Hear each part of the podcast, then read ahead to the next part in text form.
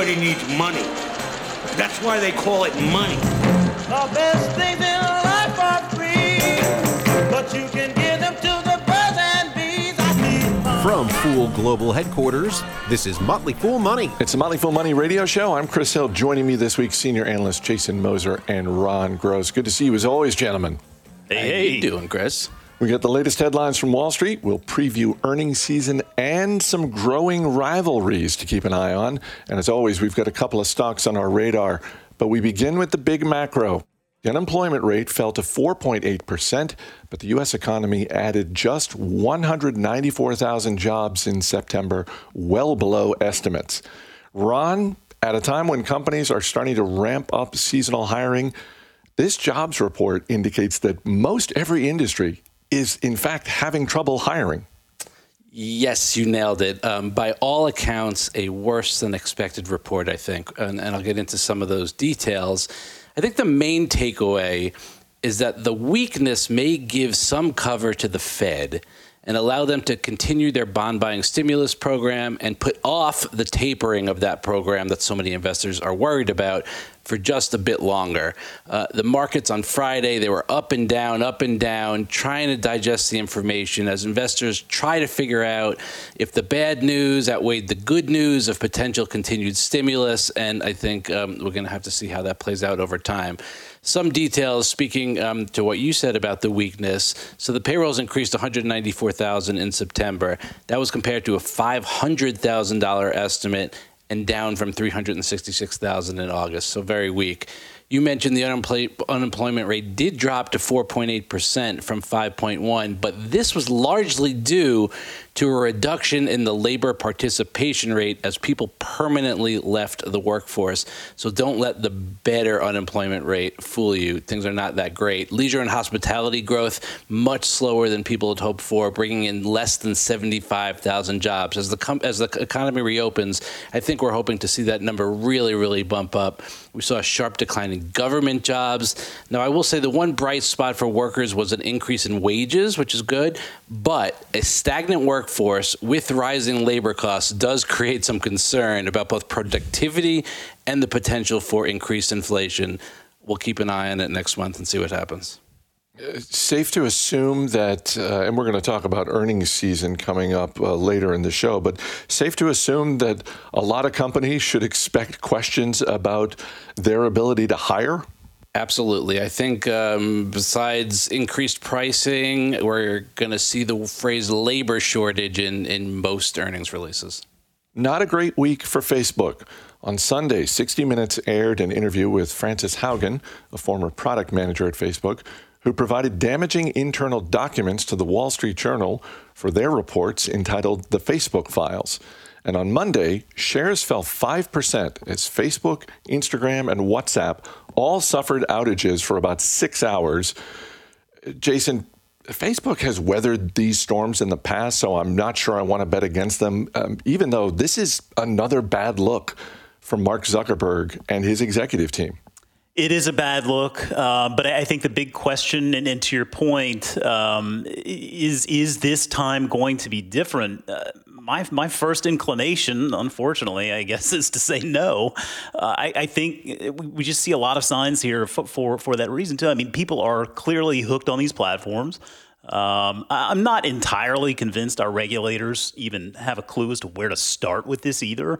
Uh, and, and, clearly, customers, those those spending on the ads that are on the platform, they're not going to pull back. I mean, it just it, it, it, seems like this just happens over and over and over again. So, I mean, when you look at the cause of this outage, I mean, its root cause was a faulty configuration change on our end, is what Facebook says. Um, ultimately, I think you can see some headwinds there in, in Facebook's future that could pose some issues. Uh, look at Apple's new tracking rules, for example. They're already under regulatory scrutiny in Europe as well. Uh, there are just more and more wake up calls for businesses, I think, to try to diversify and not place all of their eggs in one basket, so to speak, uh, in, in, in building their business profiles on Facebook and its properties. But, but we are where we are.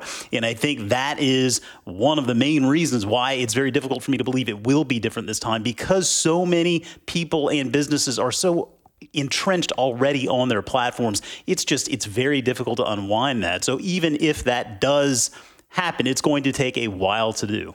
A quick comment. Uh, listening to our senators talk about social media is painful. Um, Yeah. They need to get better educated. And for six hours, I couldn't tell what my high school friends were up to, and that will not stand, my friend. Jason, you also have to wonder look, Facebook, it's a very large company. Uh, At the moment, they have, according to their website, about 3,500 jobs that are open. Uh, one potential small ripple effect could be uh, this might make it a little bit harder to recruit top talent. It feels like it would. I mean, I, you know, I, I don't know that I would ever really want to work there. You, you probably have to, kind of go around in public, not really admitting that that's where you work, at least during times like these, right? I mean, it, it, it certainly is a brand that uh, is is it's not impenetrable, right? I mean, these things happen, and, and there is a lasting effect. Uh, it, it is. We do have short memories when it comes to this stuff, but but the more this stuff happens, the more that brand suffers, the less people and businesses trust them. And I think trust is is just it's an imperative for for this business to succeed. So they're going to have to figure out a way to really um, earn that trust back and, and sustainably maintain that trust. Pepsi's third quarter profits and revenue came in higher than expected. The company also raised revenue guidance for the full fiscal year. Ron, I know 9% growth for the quarter might not seem like a lot, but this is not a software company. This is consumer goods. Very well said. A solid quarter despite those dreaded supply chain issues. Organic growth in all of its segments. Doritos 3D Crunch, I'm going to get everyone hungry. Cheetos Crunch Pop Mix, Mountain Dew Flamin' Hot helped drive sales growth in the quarter. Frito-Lay a 7% increase, PepsiCo Beverages 7% increase. Double digit growth overseas, which is interesting. Overall profits did decline by about 3% on higher operating expenses. The company is seeing supply chain challenges that include everything from a shortage of Gatorade bottles to a lack of truck drivers. But as you mentioned, it did raise full year organic revenue growth guidance to 8% from 6% due to an expected increase in volumes as well as planned price increases. Pepsi being one of those companies that does have some pricing power, which in this environment is extremely important. Management expects constant currency earnings growth of at least 11%. They're confident in their ability to pass along price increases. Gave guidance for next year, which they typically don't do this early, which um, makes me believe that they have some solid visibility into their business. Mid single digit revenue growth and high single digit core constant currency earnings growth. Um, so pretty good. As you said, not a high tech company, but they're, they're doing well. Selling at 24 times, right in line with Coke at 23 times. Very similar companies at this point. Um, Coke a little bit uh, bigger market cap, a little higher dividend. Um, obviously, Pepsi with the Frito Lay business, which we like the diversification that that, that provides. I'm glad you mentioned the dividend because, barring something unforeseen, next year will be the 50th year in a row that Pepsi manages to raise its dividend. That's incredible. That is incredible, and, and that that's a testament to the consistency and the quality of their earnings. Um, and you know, at I want to say 2.7, 2.8 percent, perhaps dividend yield. That that's a pretty nice yield. Shares of Constellation Brands up a bit this week after a mixed second quarter report. Profits were lower than expected, but revenue was higher, and Constellation raised revenue guidance for the full fiscal year. Jason, you look across their portfolio of alcohol brands, it was actually the beer segment that was getting it done. That was a little bit of a surprise to me. Yeah, I mean, I think you can sum up this quarter in the immortal words of Homer Simpson. Ah, good old trustworthy beer. My love for you will never die. uh, I mean, this was this was a, a good quarter, I think, all the way around. But beer certainly stood out in the face of a difficult seltzer uh, market. But beer sales were up 14 percent. They've seen strong on-premise growth uh, as well. That's coming back. Uh, on-premise represented 11 percent of total beer depletions. Now that compares to 15 percent pre-COVID. So we're getting back to uh, getting back to to the days of yore, so to speak. There, but Modelo Especial and Corona Extra are the stars of the portfolio these days. Uh, worth noting, costs are going up though. Beer margins were down 5.3 percentage points. Uh, again, clearly sluggish performance in seltzer. It's not just a Boston beer problem. Uh, the wine and spirits division uh, performed well when you when you exclude the divestitures. Uh, those those organic net sales grew 15 percent. Uh, and I think they have set appropriate expectations for the coming quarters uh, with some tough comps coming up. But you know, this is a good business with an attractive portfolio of brands. It hasn't performed all that great over the past several years, uh, but perhaps this is a turning point. Uh, yeah, Bill Newlands has been CEO for just over two years. And obviously, for most of that time, he's been trying to get this business through the pandemic. It will be interesting to see, though. I mean, this is historically a business that's made acquisitions. Um, they've added to that portfolio of alcohol brands. Going to be interesting to see if sometime in 2022 they dive deeper into the hard seltzer. Yeah, I, that that's really hard to say. I mean, you have to ask the question. I mean, have we hit peak seltzer? Is is seltzer just sort of a, yes. a, one and done sort of fad? I, I, I just don't know. There, I'm not I'm not a seltzer guy, but uh, it certainly seems like again, it's not just a Boston beer problem. It is widespread. Uh, whether it comes back yet remains to be seen. Coming up after the break, we've got the business partnership that America has been waiting for. Stay right here. This is Motley Fool Money.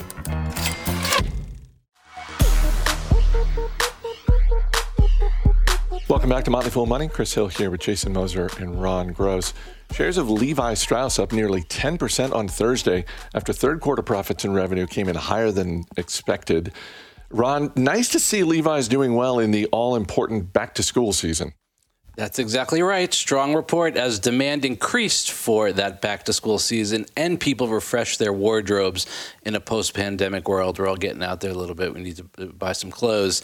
Sales up 41% year over year. Now, you know, that's anniversarying pandemic levels. So they're nice enough to give us 2019 uh, data as well. So we're up 3% from third quarter of 2019 having supply chain issues along with everyone else, but it's fared relatively well due to its diversified manufacturing. Less than 4% of its global volume comes from Vietnam, which has been a major problem for other manufacturers. Uh, management remains optimistic about its outlook as it pushes through price increases in the face of rising costs for some raw materials, specifically cotton, which impacts this business pretty significantly. They're expanding at major retailers, Target and Nordstrom. They're increasing their direct to consumer business, wholesale up 45%, direct to consumer up 34%. And finally, earnings grew 570%, again from pandemic levels. But if we go back to 2019, up 57%. So those are really strong numbers. Allowed them to increase guidance, to put a $200 million share repurchase plan on the books, 18 times current year guidance. Uh, not too shabby, maybe worth a look. Uh, two quick things. Uh, first, uh, CEO Chip Bergh. uh, almost seemed like he went out of his way to talk about how they were diversifying in their manufacturing and and really and I don't blame him for doing this, right. but really trying to signal to Wall Street our supply chain problems are not as bad as everyone else's. Um, on the stock buyback, I know that's not an enormous pile of money, but I was a little surprised by that. I just, I don't know. It seems like that could be money maybe better spent going further into their DTC channels. It, it might be a token program to just signal confidence um, in the company, and they can be selective uh, how they put the money to work. It's a $10 billion company, which is a lot of money, but it's not huge. 10 billion is not a huge company. So 200 million is, is sizable. Let's see if they actually execute. Last month, Delta Airlines lowered revenue guidance for their upcoming third quarter earnings report. This week, the company reversed course and reinstated their original guidance, saying that ticket sales are improving.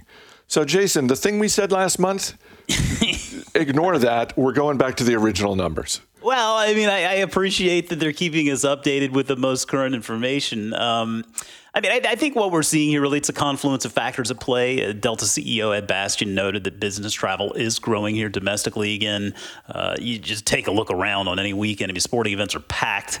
People are thrilled to be there. Transatlantic travel's coming back. I mean, listen to Airbnb is noting that the third quarter is going to be their strongest revenue quarter ever. Uh, you're, you're seeing uh, even even in-person events coming back online. We got the Augmented World Expo of all things. You know, the, the expo where augmented reality and virtual reality take center stage. Hey, gonna be in person this year, Chris, uh, along with CES in January. So I mean, you do a boots on the ground view of things. It's very easy to see that more and more consumers are being more and more, they're, they're getting more and more comfortable with the risk reward scenario of getting back to life. Uh, now, the airlines are still going to be losing a ton of money for sure. That's forecast to be around $12 billion in 2022, but it's a far better situation than 2021, uh, which is obviously a very good thing. So it looks like a step in the right direction. Well, and we also got news late in the week United Airlines sort of um, sharing um, the hiring that they're attempting to do and seeing more applicants than they were getting pre-pandemic. You know, you you don't want to extrapolate too much off of one or two data points, but it seems like things are moving in the right direction for this entire industry. It does, and I think I think for most industries, and I think a lot of that is we we have the tools now that we didn't have a year ago to deal with this situation. And I think that speaks to more and more people feeling more and more comfortable about getting out there. Uh, I, I, think that only will continue to grow, particularly as it seems like we got the green light uh, from Scott Gottlieb this week. Mean, he said there's really nothing that stops us from getting uh, to, to, see our families and having kind of a normal holiday season. Clearly, it's a fluid situation. Some people aren't going to be at that comfort level yet, but but it absolutely a step in the right direction, like you said. I think as antivirals like the one that Merck recently announced start to come out, people are going to say, okay, I'm not only protected from a vaccination perspective, but if God forbid I do get sick, I've got I've got a remedy here, and I'm going to therefore live my life. I'm going to go out for the holidays. I'm going to get on an airplane. I'm going to go to hotels, and I think that's really where the the, the economy really starts to get get kicked in the butt, and, and we see significant increases. And we also saw uh, Pfizer um, asking the FDA for emergency use authorization um, for uh, the vaccine for children 5 to 11, um, possibly syncing up uh, with Halloween.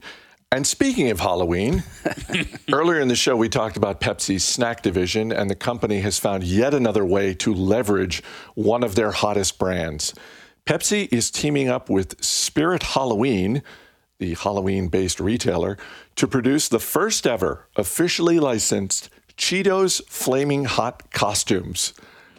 I, I'm I'm not sure where to go with this, Jason, because uh, on balance, I've never been a huge fan of the food-based costumes. It just hasn't worked for me.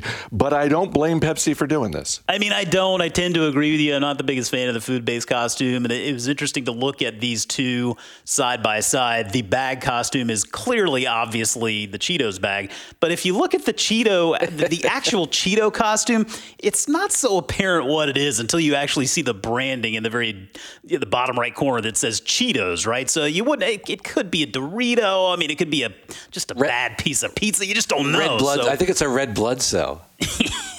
or, or one of those hot tamale candies from the movies. Uh, that's it. The next thing. That's the the next step of the, is the Cheetos movie, right? I mean, it seems like that's just around the corner. I mean, I'm sure it'll be animated, and I'm sure someone will happily jump on board that. Um, uh, Ron, uh, you've made no secret of uh, your feelings when it comes to certain Halloween candies. Where are you on food based costumes? Not necessary. There's plenty of real life people costumes. we don't need to turn food into costumes. It, it's, it's fine. Fair enough. What trends do investors need to watch this earnings season, and which stocks are starting to look attractive at their current price? All that and a whole lot more after the break. So stay right here. You're listening to Motley Fool Money. Raven hair and ruby lips, sparks fly from her fingertips. Echoed voices in the night. She's a restless spirit on an endless flight. Ooh.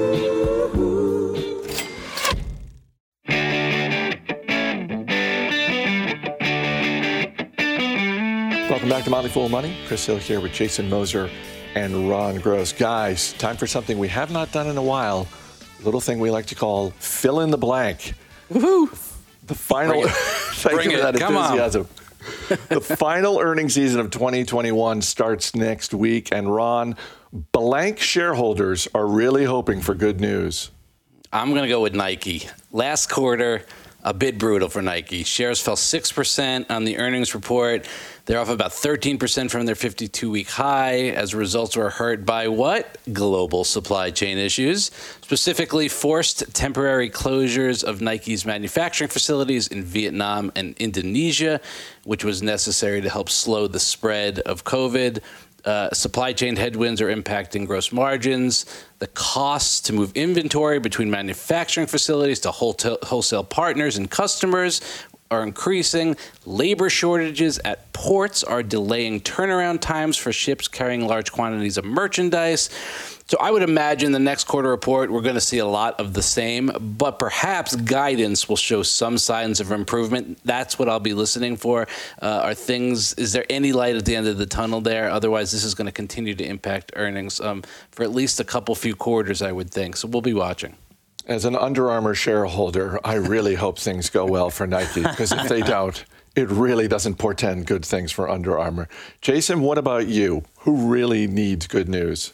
Yeah, to me, it feels like Alteryx is one of the more obvious suspects here, a data analytics company that um, has had a difficult uh, stretch here. The stock has been cut in half over the last 12 months as the business has struggled a little bit.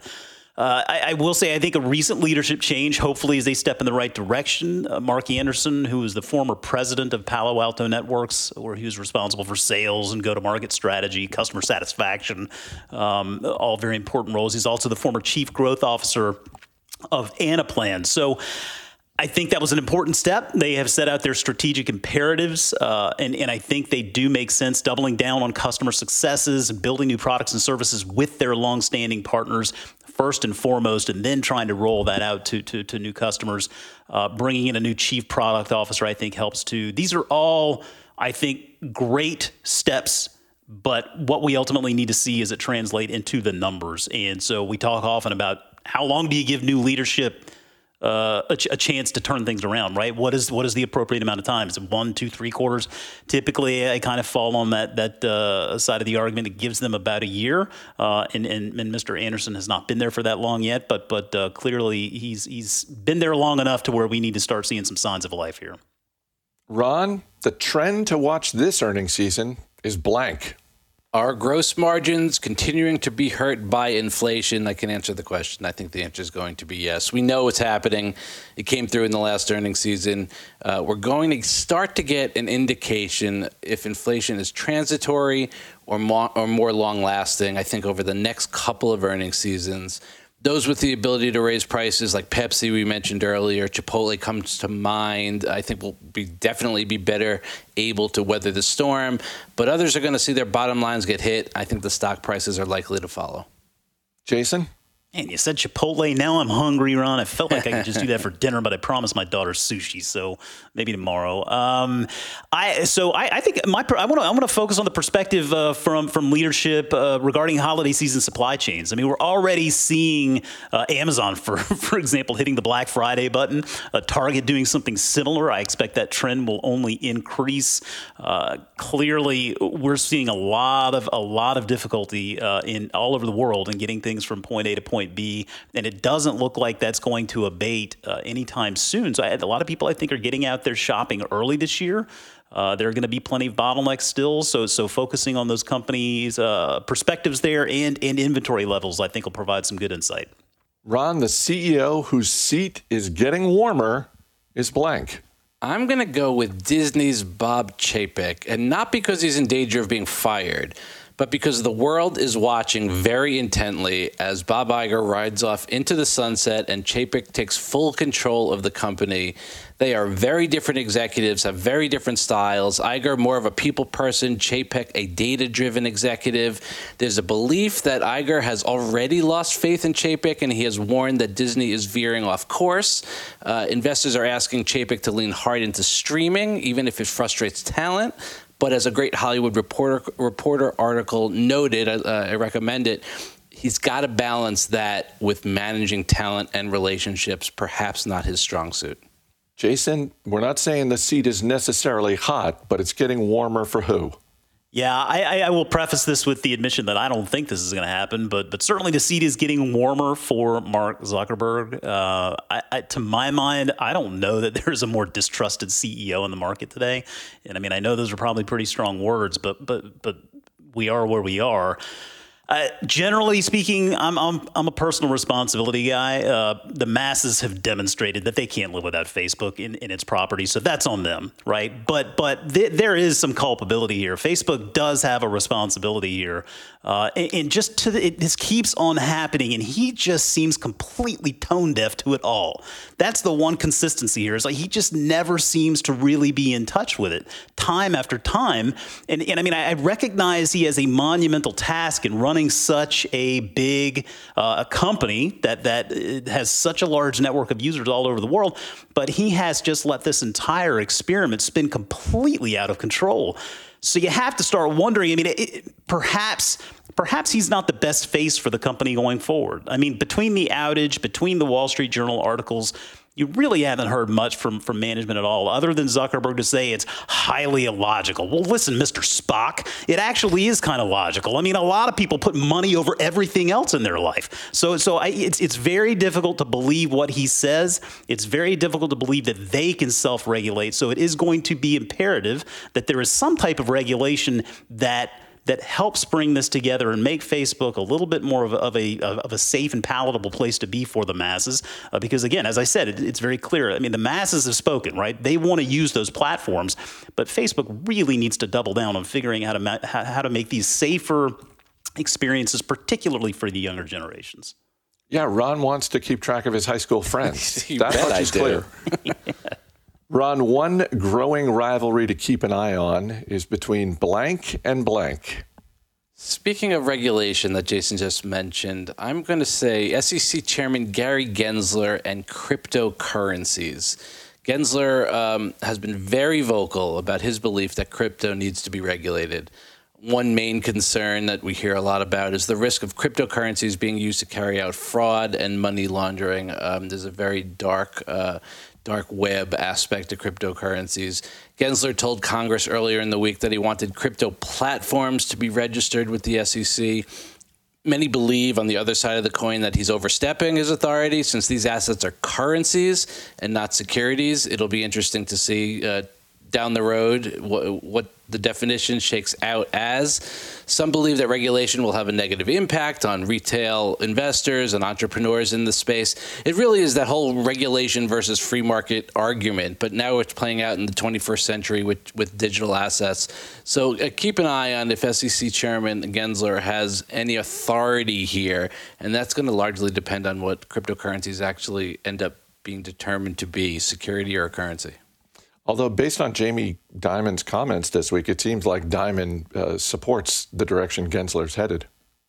It does. He he seemed to, to offer a little support there, but again, he's got to have the authority to do to do what he wants to do. The SEC has you know doesn't have wide overarching authority in all cases, so we'll have to keep an eye on it. Jason, you got a growing rivalry you're watching? Yeah, I, I, think you got to keep an eye on Amazon versus Cloudflare. This is a really fascinating uh, situation brewing here. A CEO of Cloudflare, Matthew Prince, is known for saying to never trust Amazon. Let me repeat that: never trust Amazon. I mean, wow. think about how powerful those words are. Now, I think he's I think he's referring specifically to the AWS side of the business, but uh, I could I could be I could be wrong. Uh, but he's, he's he's calling out their pricing and their tactics on that side of the business, uh, and and he is is very clear that Cloudflare is looking at building uh, services beyond storage. He sees Cloudflare ultimately competing with the other big three cloud uh, vendors, and AWS and Google and Microsoft. And uh, and he said, I think that we're going to. You know, he think he thinks they're going to be the fourth major public cloud. to me those are grand aspirations, of course. I mean, we, we know how successful AWS has been, and I mean, Cloudflare is, is still a, a small business compared to to AWS, but but Cloudflare is a very good business. Um, to me, it feels like this is getting ready to get good, and and as a shareholder of both, um, I'm, I'm going to stay I'm going to stay uh, tuned into it to watch. I, I, really do feel like Cloudflare is on to something there. Um, Amazon has been known to uh, price and and use some strategic tactics there that. Uh, sort of lock customers in and don't really give them a lot of choice at times. Uh, so, so Matthew Prince may be onto something there, but that'll be a fun rivalry I think that's building. All right, two more guys. The S&P 500 has hit new highs more than 50 times this year, but a large number of stocks are currently trading more than 40% below their own highs. So, Ron, one stock that's starting to look interesting at its current price is blank. There's a bunch, as as you noted. Um, I'm gonna go with Roku, which I do not own, but I think it looks interesting here. We're we're clearly moving. We're in a cord cutting world. Pay TV subscribers have declined by more than 23 million since peaking in early 2012.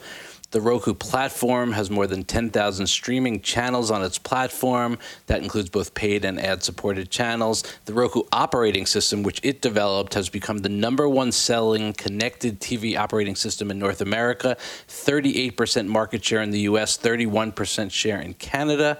Roku is the leading streaming platform worldwide, taking the lead over Amazon's Fire last year. To close out 2020, Roku had 51 million active accounts. That's up 39% year over year. Amazon had 50 million, up 25% at that time. Roku also a powerhouse in the digital advertising space. Company makes most of its profits from digital ads that appear on its platform. But slowing growth in streaming hours and active accounts have some investors spooked. Stock may have been ahead of itself at $490. I, I can't say it wasn't, but after falling about 35%, starting to look interesting to me again. Still a high priced tech company, but not as high priced as it once was. Certainly worth keeping an eye on. Yeah, 320 is a lot lower than 490. Yeah, agreed. Jason, what about you?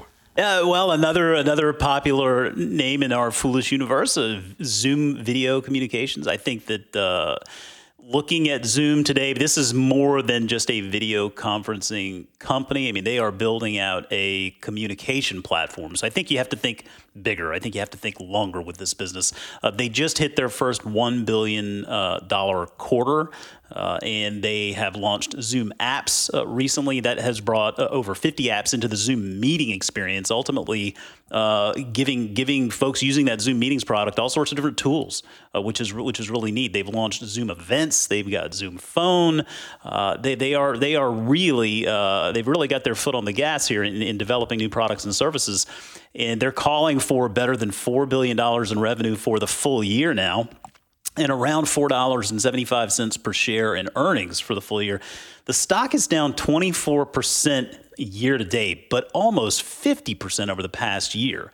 So, given its given its uh, its brand awareness, given its reach, uh, you look at a business like this trading now at around 54 times uh, full year guidance, uh, valued at around 54 year of uh, times full year guidance. That doesn't seem too crazy to me. I mean, if, if you're not a Zoom owner today, I think now this this is absolutely worth a look because it seems to be a uh, it seems to be a business with some staying power. You know, it's, it's interesting to note um, perhaps why a lot of these high tech growth companies are off 35, 40% from their highs. And, and there's a variety of reasons, but one of the main ones is that we're seeing interest rates tick up, specifically the 10 year Treasury. Um, and it's really a math problem when you get down to it. Uh, future earnings are worth less on a present value basis the higher the interest rates get.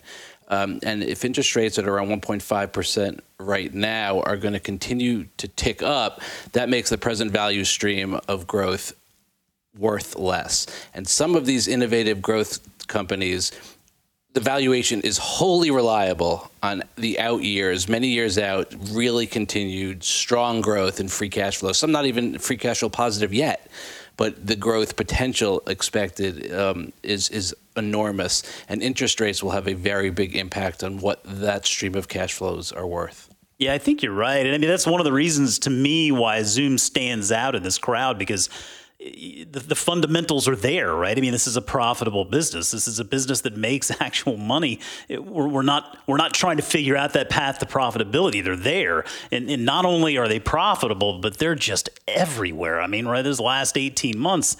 Uh, the business has taken off for obvious reasons, and uh, I, I suspect it's going to be. I suspect it's going to be around for some time to come. And finally, Jason, anyone looking to make the most of fall grilling season should try blank. Well, Chris, we are big fans of salmon in my household. Uh, whether it's grilled or whether it's broiled, I mean, we just we just enjoy a good a good uh, piece of salmon every now and then. And uh, you've heard me talk before on this show about a company called Dizzy Pig. For all of my uh, all of my McCormick love, you know, Dizzy Pig is just a little local uh, spice rub maker here in Virginia that makes a lot of lot of really delicious rubs. So I I would encourage folks check out DizzyPig.com and look up this spice mix they have called Pineapple Head. It is a, a pineapple inspired, a uh, little bit of heat uh, rub that's very, very good on seafood, and it is an outstanding complement to salmon. Uh, so, whether you broil it in the oven or grill it on the grill, uh, try a little salmon with some Dizzy Pig pineapple head. And just the one key I will say to this uh, is, is with about a minute to go, because you don't want to overcook salmon, right? With about a minute to go, throw a nice pat of butter on top of that mm. piece of salmon, right? You let that butter melt all over the salmon, it gets in there with that pineapple head. Really really, really works. Ron, what about you? All right, stick with me. We're going to build a little menu here. We're going to ah. start off with New York strip steaks coated in equal parts of chopped rosemary, sage, and thyme, and generous amounts of salt and pepper. You're going to dab the steaks with a little olive oil after you put the herbs on to hold them in place. You're going to throw them on the grill for 10 minutes total. Now we need side dishes. You're going to throw some in season vegetables tossed with olive oil on the grill for the side dish. I like fennel, eggplant, and either leeks or scallions for some onion flavor. And finally, slice some potatoes, toss them in olive oil, fresh rosemary, and chopped garlic. Wrap them in aluminum foil, throw them on the grill for 30 minutes. You've got New York strip steaks with sides of vegetables and grilled potatoes. Enjoy. Have a great fall, everyone. Thanks for making my tip look like a bunch of cup of noodles, Ron. You're not hearing that on Bloomberg. All right, guys, we'll see you after the break. Radar stocks are next, so stay right here. You're listening to Motley Fool Money.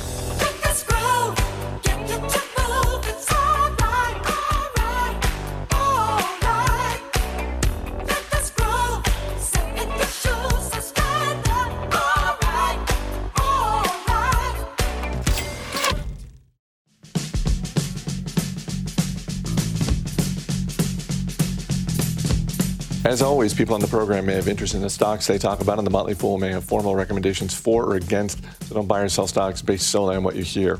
Welcome back to Motley Fool Money. Chris Hill here with Jason Moser and Ron Gross. Guys, time for radar stocks. Our man behind the glass, Dan Boyd's going to hit you with a question. Ron, you're up first. What are you looking at this week? Voyager Therapeutics, VYGR, an early stage biotech company focused on gene therapy, is in my personal nine stock biotech basket. Shares were up 55% on Wednesday and then again a bunch on Friday. But here's the thing with biotech even after that 55% increase, shares are around $4 a share. I own them at $20 a share. So be careful. Always buy these types of stocks in a basket. Announced a really strong agreement with Pfizer that could mean up to 600 million in revenue for this company. Market cap is only 166 million, a potential 600 million revenue stream coming in. Looks interesting to me. Dan? Generally, we see these radar stocks are gainers over the long term here, and this is not the case with Voyager Therapeutics, Ron. I'm, I'm suggesting taking a shot, perhaps, at a $166 million stock with some exciting future uh, potential behind it. Real quick, Jason, what do you got? Yeah, taking a look at Matterport, ticker MTTR. This is a digital imaging business focused on digitizing and indexing the built world. Think digital twins for buildings, Chris. Uh, they just announced a, a, deal this week with Cushman and Wakefield, global commercial real estate company. Uh, very exciting. This is a business uh, with really exciting prospects, but it's, it's valued like one too, so there will likely be better opportunities along the way. Dan? If there's one thing I love, Chris, it's 3D renderings of the insides of buildings. So I'm very excited about this company. Are you adding uh, Matterport to your watch list there, Dan? Well, I'll tell you what, I'm not adding Voyager Therapeutics. How about, rude. All right, Jason Moser, Ron Gross, guys, thanks for being here. Thanks, Chris. That's going to do it for this week's Motley Fool Money. The show's mixed by Dan Boyd. I'm Chris Hill. Thanks for listening. We'll see you next week.